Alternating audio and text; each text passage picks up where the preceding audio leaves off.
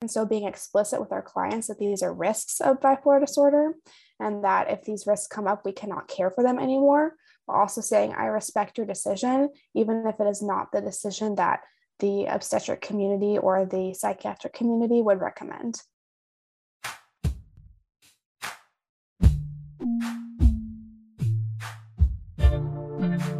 Hi, my name is Augustine Colebrook, and I'm the principal at Midwifery Wisdom Collective.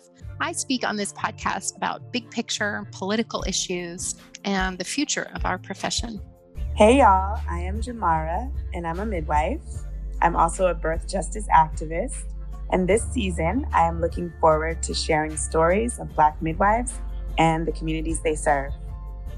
Hello, beloved birth community.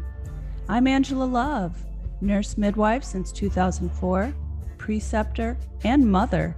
I have a home birth practice called Midwife Love and a national telehealth practice called Midwife RX. My mission is to keep birth choices available and to educate the next generation of midwives for our daughters and grandchildren. Matriarchy now. I'm Layla Wyatt. I get to share with you the voices of student midwives from across the country and beyond. This season, we focus on those students who just graduated, are about to sit for the NARM, or did yesterday, and we get tips and tricks for you for what happens at the end of the student midwife journey. Well, welcome back to the Midwifery Wisdom Podcast. Whether you're watching or listening, we're glad to have you. I am so excited to introduce my next guest. And as I actually prefer is like not to introduce, but like to ask you to introduce because I, you know I would do a worse job than you. So tell us, who are you? Where are you? What are you about?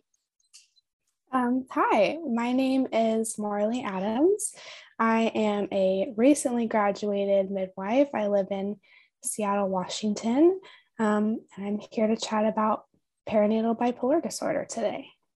Mm, so such an important topic, and you have done a master's level thesis on this work. So, first of all, I want to really welcome you because we have the same alma mater.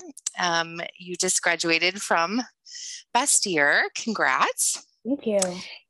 And did you do the MS or the MA program? Um, I did the MS program. Awesome. I did the MA. Well, congratulations on graduating.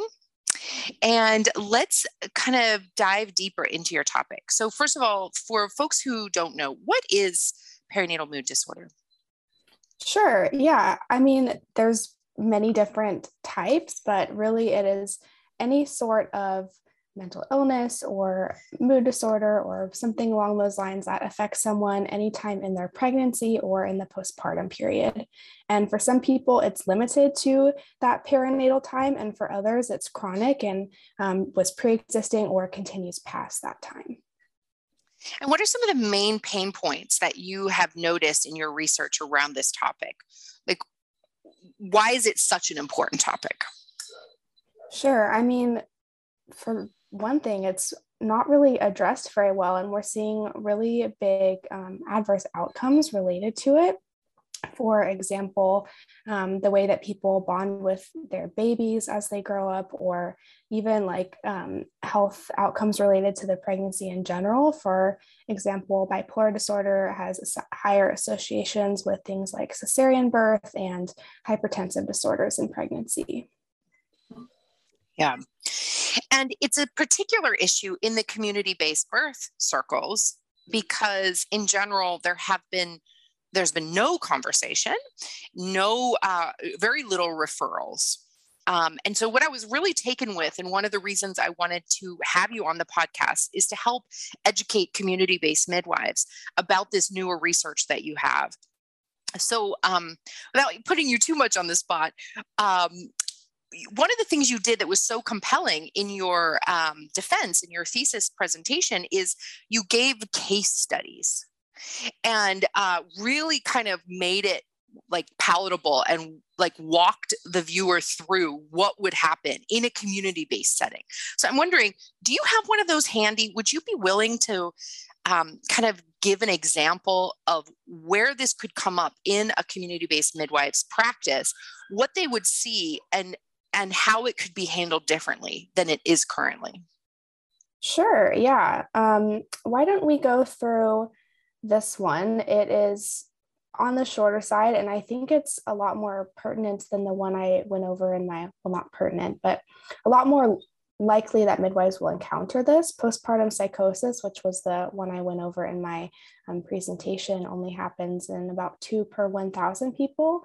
Um, this next one is quite a bit more common to encounter. So, um, yeah, why don't we just go through it? I'll jump in. So, um, this case study is about someone named Bianca. Of course, this is not a real name. Um, this is a 36 year old G4P0 and it's a planned IVF conceived pregnancy. She's married to her husband, DeAndre, and she transfers into community midwifery care at around 16 weeks gestation. Um, really uncomplicated medical history, no family history of mood disorders, but she does tell you that she's been depressed on and off since high school. Um, has a good support system and is currently doing emotionally well when she comes to care um, you are a midwife who decides to conduct prenatal um, EPDS, Edinburgh postnatal depression screenings for all your clients. And she scores a five on that, which is not a positive score for depression. So everything looks good. You welcome her into your care and congratulate her on her pregnancy. Um, so her care moves along pretty smoothly until 26 weeks when she messages you to let you know that she's struggling with feeling depressed. So you give her a call to chat about it, and she says, Oh, well, it's just normal sadness. I'm used to it. It comes and goes. I manage fine, and I just feel more tired than usual and bummed throughout the day. It's not a big deal. Um, so you bring up the options of therapy and psychiatry, and um, even the option to start medication if she wants. And she lets you know she'd like to avoid medication for now because she can, quote unquote, handle it, but we'll look into therapists. So you provide her some recommendations and advise her to call back if things continue to get worse. So you see her a couple weeks later, and she tells you she's still struggling emotionally. Um, it's been pretty tough for her, and she feels like her partner is getting moody when she's feeling down, which is making things worse. And things really aren't moving in the right direction, but she still feels like she can manage. Um, you ask her if she found a therapist, and she says she did, but that they can't meet with her for another month. Um, she still doesn't want to get psychiatric care despite your recommendation, and she says if it gets any worse, I'll reconsider. Um, which is something really common what you run into right now is just that it takes forever to get someone into um, mental health care if they need it. So she calls you back a week later and says, I promised I'd call if it got worse, and it did and I haven't felt this bad in a really long time. I think I'm ready to see a psychiatrist.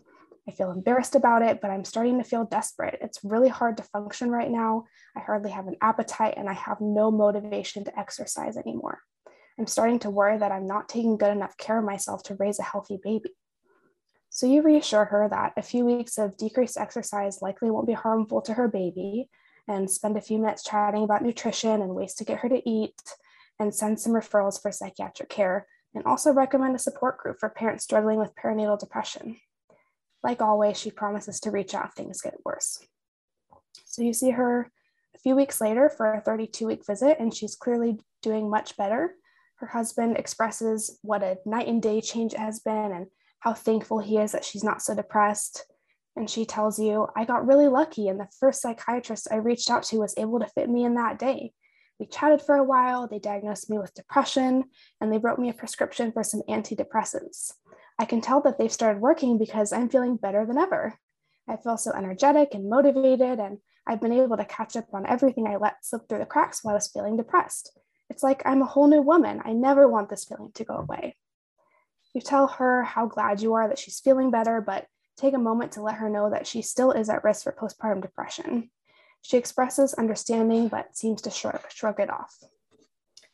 So she returns to your office again two weeks later, and you're surprised to see that her husband isn't with her because he hasn't missed a single prenatal visit so far. When you ask why um, he couldn't make it, she says, Well, we kind of got into an argument. We've been together for 12 years, married for eight, and for 10 of those years at least, we've been together, he's been suggesting on and off that we try an open relationship just to mix things up sometimes. I kept saying no. I just couldn't ever imagine myself being with someone else. Um, but ever since I started feeling better and took the antidepressants, my libido has been so high, like really, really high.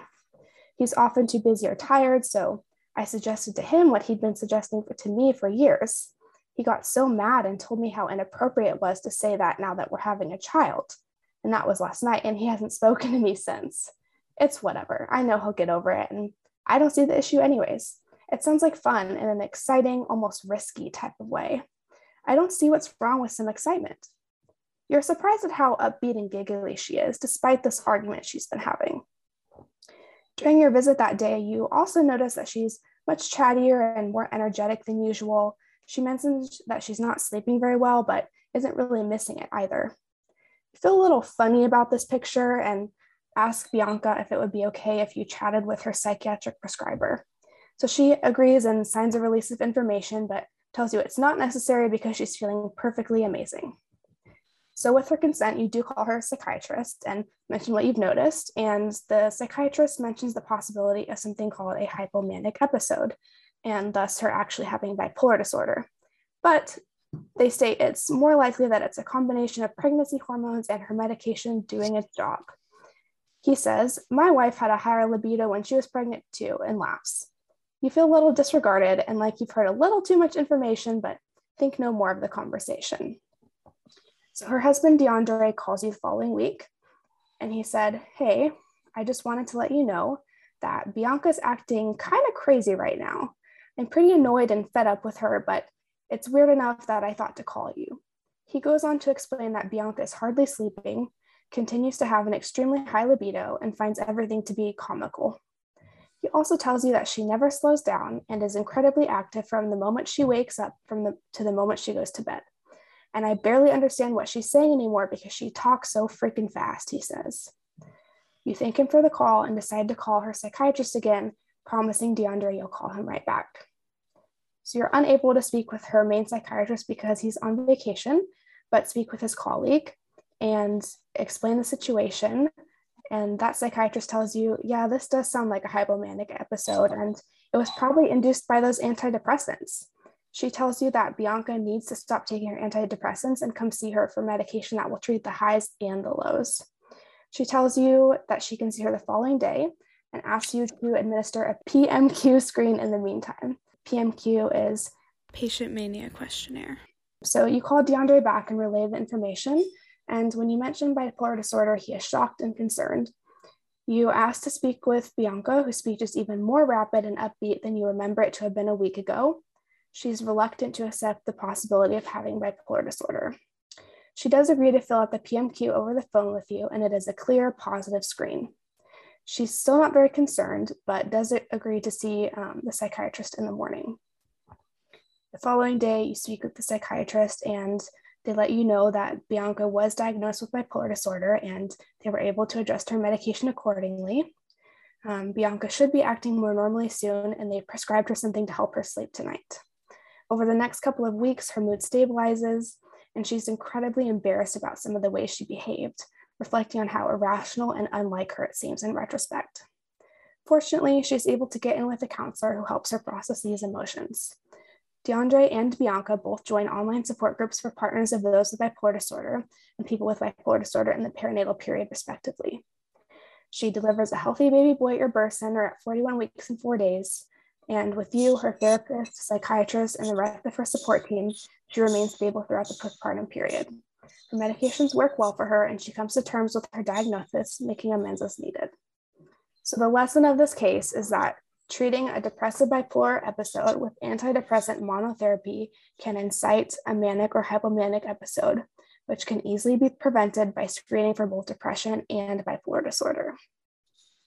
Mm, it's so impactful and i just i just love the way that you've written these case studies because it allows the midwife to see herself in that scenario. And I think that's what's so important and so powerful.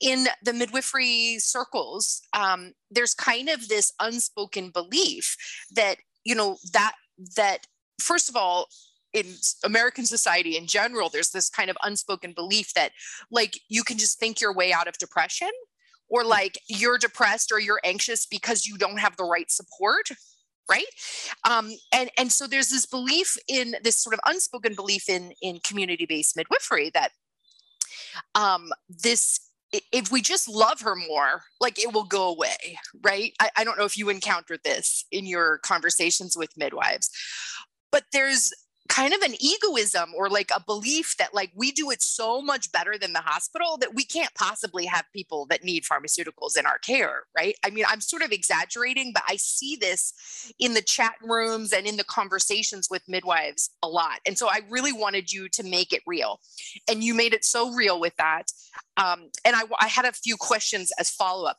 So first of all um, there are i'm sure midwives are aware of some of the screening tools out there. So you mentioned the PMQ. Um, certainly, the Edinburgh uh, has been used. Tell us about the screening tools and what do you recommend that midwives implement into their practice and why?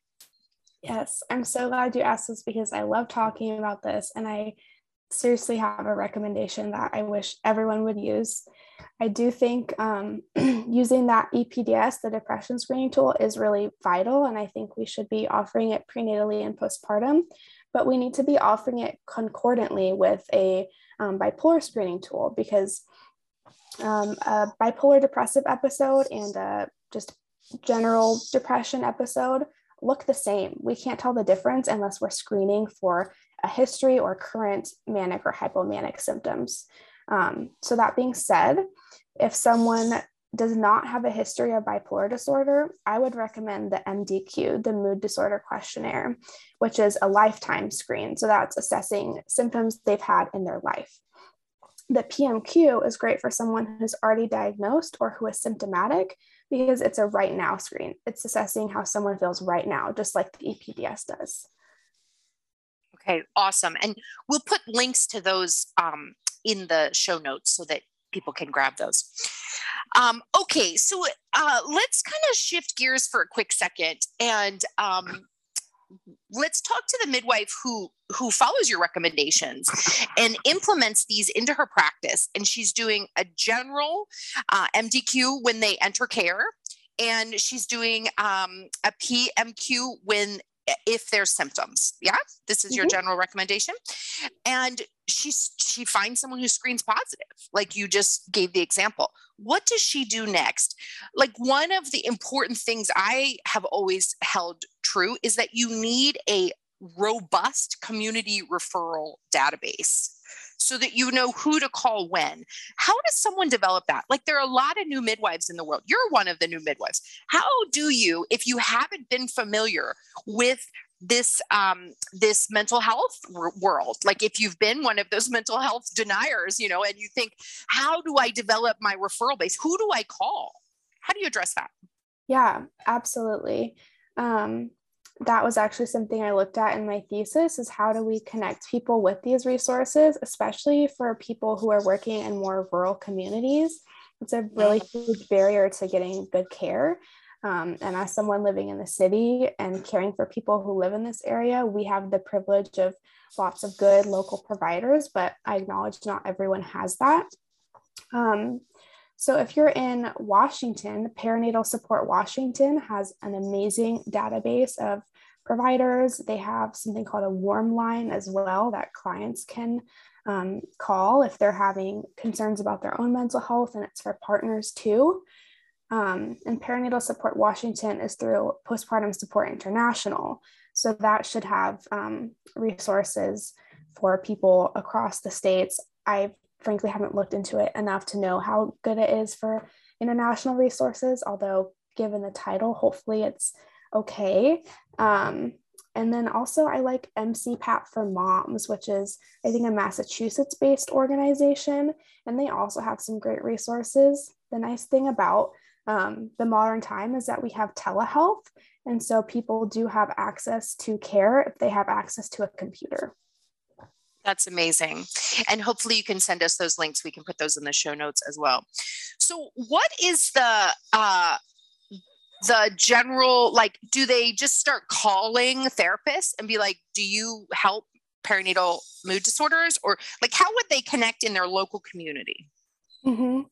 Well, ideally, the midwife would have a list of perinatal ther- therapists that they like. I have one of local perinatal therapists that I will refer to clients who need them.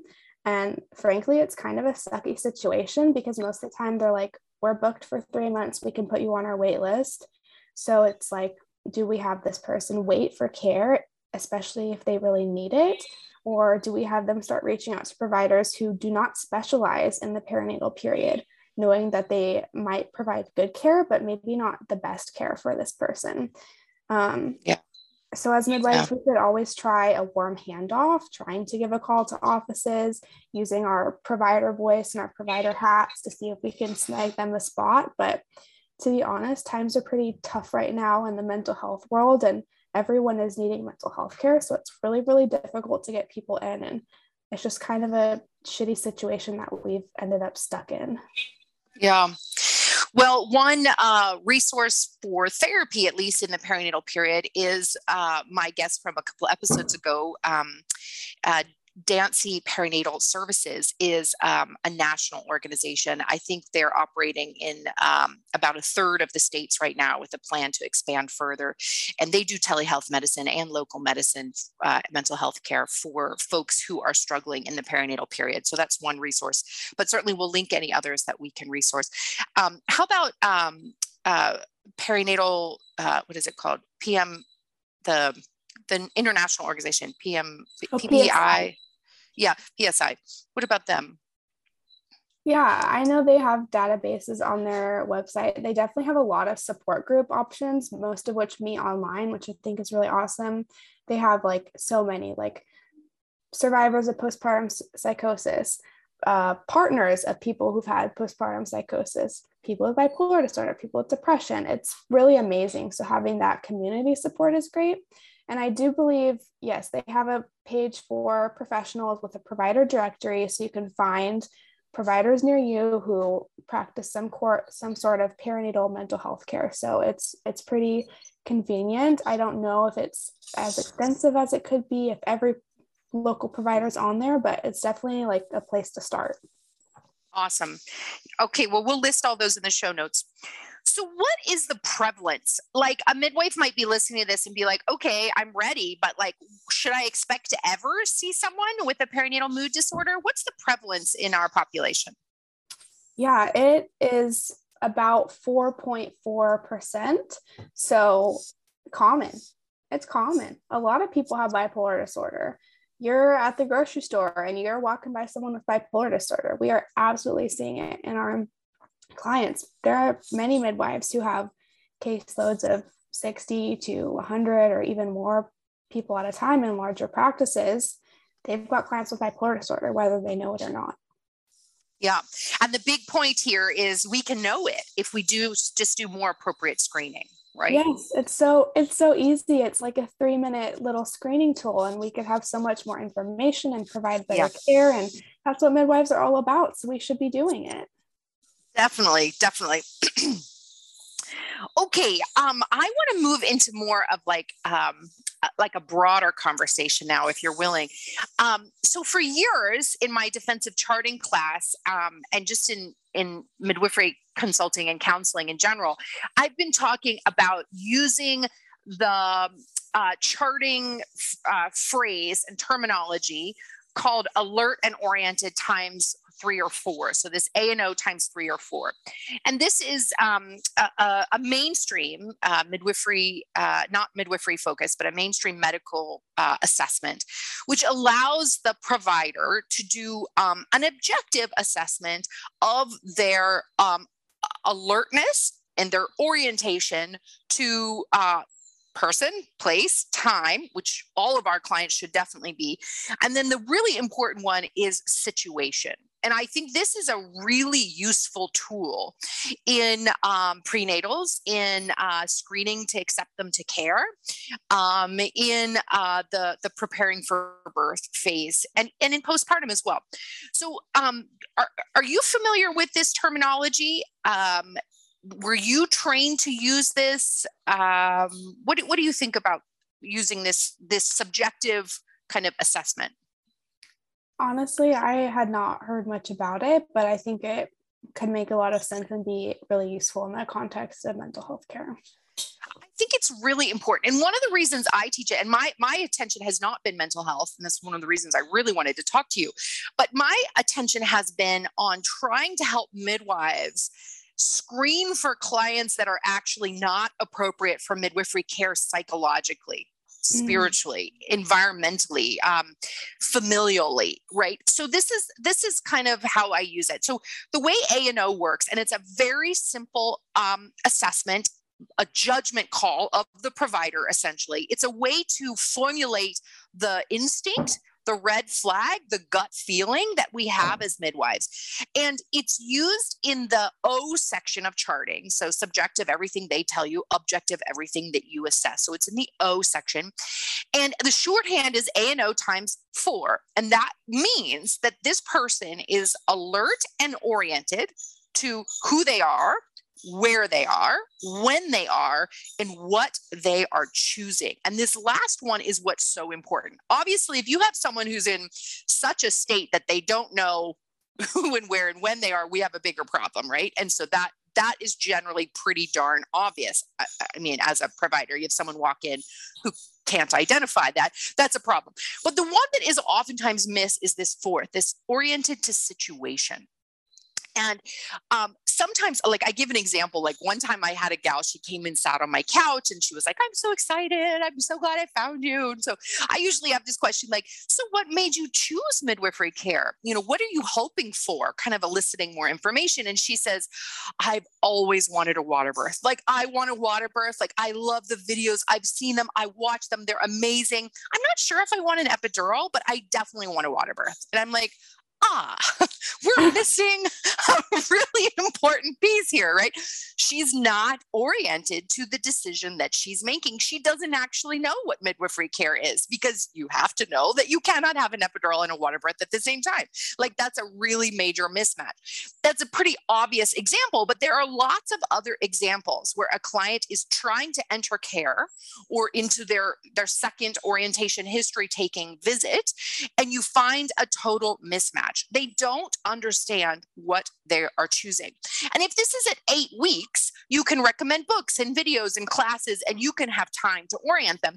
But for instance, if you're taking a late transfer at 37 weeks, at 34 weeks, who's not oriented to what they're choosing, they're not going to have a generally a safe outcome. And when I talk about safety in midwifery care, I'm talking about safety for the baby, safety for the birther, and safety for the midwife. And if they don't know what they're choosing, they put you at risk right? Because one of the hallmarks of midwifery care is that they're leading the care decisions right? So when it comes to mental health, this is one of those pieces where a person who is um, having a manic episode or having a depressive episode, they oftentimes are not oriented to the decision that they're making. And so we don't always have the skill to identify someone who has, uh, who's having, a, you know, uh, some kind of a manic episode. We don't always have the skill to say this person has bipolar, right? And I don't think midwives should necessarily be in the place of diagnosing those situations. I'm sure you agree, yeah. right? But what we do have the skill to do is to look at this person and compare them to our general population, not you know US general population, but midwifery general population, and say, this person doesn't really get it. I'm having to repeat myself. I'm having to say things that I think should be obvious or are common knowledge. It's not common knowledge for this person, therefore, they're not oriented to situation. They don't know what they're choosing. How do you feel about that being used in the charting and in the assessment place where the midwife can actually create a way to verbalize her intuition or her felt sense? Yeah, yeah, that's really um that makes a lot of sense to me actually. I like that idea a lot. Really one of the main things that comes up for me is just that when someone is manic or hypomanic, like you said, it's often hard to tell and people often don't complain about it because they feel fine. They yeah. have not they feel good actually. Yeah, yeah right. yeah, yeah, yeah, yeah. Well, so um, like you said, four percent of the population or more, we're definitely you know catching these folks in our in our practices at some point. In if we provide care long enough to enough people, we'll definitely catch this. Um, and um, given those statistics, probably uh, most midwives in their first three years of practice will run into somebody. Given okay. that they might do 100 births, you know, in three years, that they're definitely going to run into that. Mm-hmm. So, um, a depressive episode or a depressive affect is is I would say fairly recognizable, wouldn't you? Sure. If someone's exhibiting it outwardly, I feel like we've all had the person who's like, happy, bubbly, wonderful person, you get their EPDS and it's like 16 and you're like, what's going on? But for the most part, I would totally agree when people are depressed, we're able to pick up on it yeah, it's kind of a depressive affect, right? Mm-hmm. Um, their tone might be lower, their eye contact might be less, their body language might be less animated, right? So a depressive affect is fairly easy to see. Certainly, mm-hmm. some people mask and we and they hide that depressive feeling with their outwardly appearing bubbly personality, like you said. But most of the time, a depressive affect is fairly easy to visualize uh, a manic or a hypomanic a- uh, affect is is I think harder to identify because the predominant masking of our culture is outright and bubbly and all that sort of thing. So tell us um, something that a midwife might be uh, looking for. What what are some kind of like yellow flags? Like you should look further into this. Right. Um, I think one would just be like speech. Like if you're noticing someone's speech is more rapid or even like slurring together, especially when mm. it's not at all how they spoke before, that mm. could be a sign that something's off. Um, I know many midwives will ask clients about how they're sleeping, and as we know, insomnia and difficulty sleeping can come with pregnancy, but it's also a really common marker of mania or hypomania is inability to sleep, but not feeling tired, not missing it. So if your client's like, I've been sleeping two or three hours a night for the past two weeks, but I feel great and I've been deep cleaning my house and my birth bag's already packed and I've done a hundred million other things, that would also be concerning that their energy levels are super high, but they're not sleeping. Mm. Hmm, hmm, hmm. Yeah, that's a that's a really good point. Hmm, it's such a complex issue, isn't it? Like I I just mm-hmm. imagine because it's so elusive, you know, like especially in community-based midwifery, like we want to meet someone right where they are and we want to hold them as a whole human, right, you know, however they identified like we're trying to really um, create a safe space for people to be themselves um, and then this this piece of having a, uh, a a, a, brain chemical dysregulation, right, or a um, some kind of uh, mood affect that changes their behavior, uh, changes their thinking, changes everything about them. Um, like you said, that definitely needs identification and treatment. And it's such a funny place to walk. As you've dug into this research for, gosh, three years now, right? Like you've been, or at least two years, you've been working on your thesis. Um, what has um, what have you learned or what would you like to share with midwives who are struck on that that balance of trying to like not uh, hyperfixate or or think about you know changing someone or does this person need meds or an evaluation uh, versus the one that's like so like everything will be fine people work itself out you know like where, where do you find the balance between kind of hyper focused on this and really hands off on this? Yeah i mean just like we let our clients lead their midwifery care we can also let them lead their midwifery care in the context of mental health. Um, obviously presenting the options to them and giving them a full like informed choice. You know these are your risks on medication versus off of them just as far as episode relapse goes and what are the consequences of an episode in pregnancy. And here are the risks of bipolar disorder but it is your right to choose to medicate or not medicate or to seek counseling or not with the caveat that we as the care providers if the situation is no longer safe have to send you elsewhere because if someone is having a psychotic episode, they are not safe for midwifery care. If someone is um, severely suicidal or planning to self harm or planning to commit suicide or um, being infanticidal, these are all things that are no longer appropriate for us. And so, being explicit with our clients that these are risks of bipolar disorder and that if these risks come up, we cannot care for them anymore. But also saying, I respect your decision, even if it is not the decision that the obstetric community or the psychiatric community would recommend. Mm, it's so powerful. It's such a line to walk.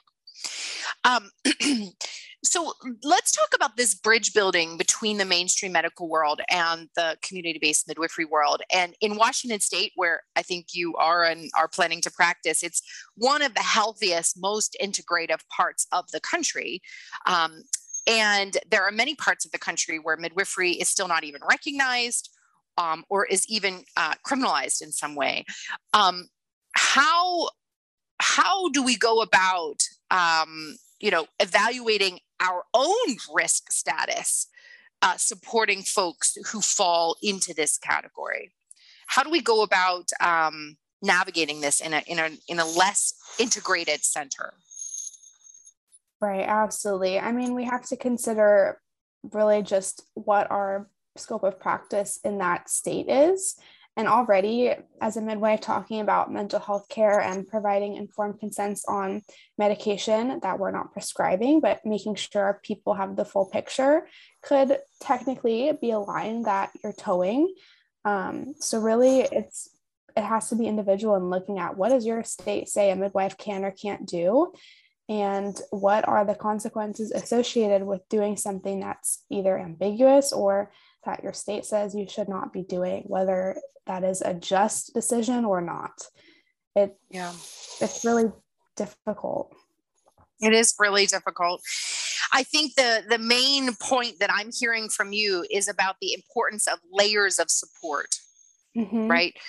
So um, we are just one of the layers of support that someone in a mental health crisis needs in the same way that someone who's having a physical health crisis would need layers of support. It's it's the same way for mental health. And so um, I loved your case study referring back to that, talking about how they had, you know, their their psychotherapist who was prescribing they had their counselor who was helping them process the emotions they had you as their provider maybe you know family and other folks.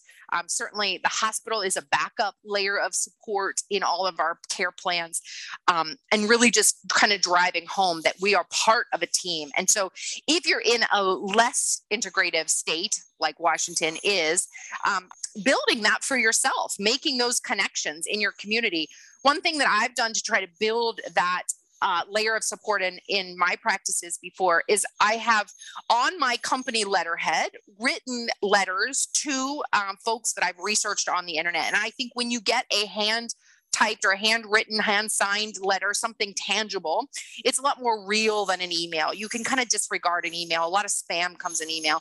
But um, if you hand address an envelope, everyone basically opens that. So it's a great way to get in front of someone. So um, read some of the the Yelp reviews of counselors in your area, uh, find their address, address a letter and actually send them a letter. And it can be a bit of a form letter. You know, you don't have to write it individually for every person, but it can be like, Dear so and so, I'm a provider in the community. I've heard about you. I'd like to make a formal connection and be able to refer folks to you. Are you available to have lunch? Uh, could we could we have tea? Like how how can we connect? And that little um, kind of olive branch, that little connection. Uh, sometimes it's ignored, but most of the time, especially if you pick folks who aren't in a big uh, institution that are working for themselves, we usually respond to that in the same way that you would if a doula reaches out and say hey i'm practicing in your area i'd love to meet you for lunch. Most of us say sure i'd love to meet you too right? It's that bridge building and then you build that personal connection so that when you call with an emergency they're so much more likely to be receptive. They're so much more likely to take your call if you have a client who needs kind of urgent assessment. Um, and i just recommend all midwives do that with with uh, all providers uh, that you'd like to have a deeper connection with. Um, you know, take them out to lunch, take them out for a coffee, uh, drop by their office with a fruit basket, you know, like something that says, you're like, I care about what you're doing in the community and I want to know more about you. Um, yeah. Yeah. Yeah. Alrighty. So I would love to know what the outcome of this thesis is for you. You have created something spectacular. Tell us more. Yeah, I mean, I I would like to put this to use. I would really like to see um, better education and practice in the midwifery community about perinatal um, bipolar disorder. And so my goal is to actually apply this curriculum for continuing education units and teach it to midwives and give midwives the handouts that I made and the resources and I have kind of um, a template or an outline for a plan for if someone does have an episode that you should establish with your clients prenatally. And I think all these really cool tools and resources that I would love to share with people. Well, I don't know if we have, I probably should have asked you this privately, but we would, Midwifery Wisdom would love to help you launch that into the world. And I don't know if you're, if you already have a plan, but if you need any help in getting your course out, we would love to help you. Thank you so much. I really appreciate that. I will um, reach out when I have some more details. Yeah, it would be um, so needed and so necessary. And as I'm sure you discovered when you were doing the research, there's so few people doing this work. There's really so little education for midwives in mental health. And I just love what you've done. Your focus has been on um, perinatal bipolar disorder, correct? Yes. Um, but through doing that, you got to exposure to a lot of other mental health issues, correct? Yeah, I would yeah and so uh, you know this comprehensive evaluation of our clients and those red flags or those yellow flags of knowing when to refer or when to uh, evaluate or when to um, really take a deeper dive is so important and there's so few people doing it. I really hope this becomes a standalone course that people can take. I really hope that we can get you out in front of more folks so that they can hear what you've done and and uh, educate themselves. Thank you. Yeah well, Marlee, it's been such a pleasure. I am so excited to share this with the world. So excited for your career. Congratulations as a new midwife out there in the world. Do you have plans? What are your plans after graduation? You just graduated this last week, and now what yeah. are you going to do?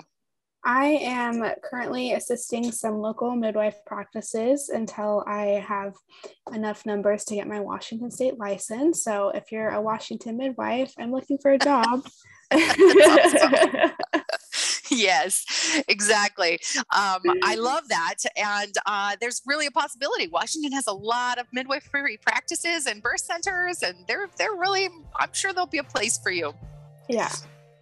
Yeah. Well, congratulations. Thanks for sharing your wisdom with us today. And uh, we'll, we'll be looking forward to seeing the next great things that you do. Awesome. Thank you so much for having me.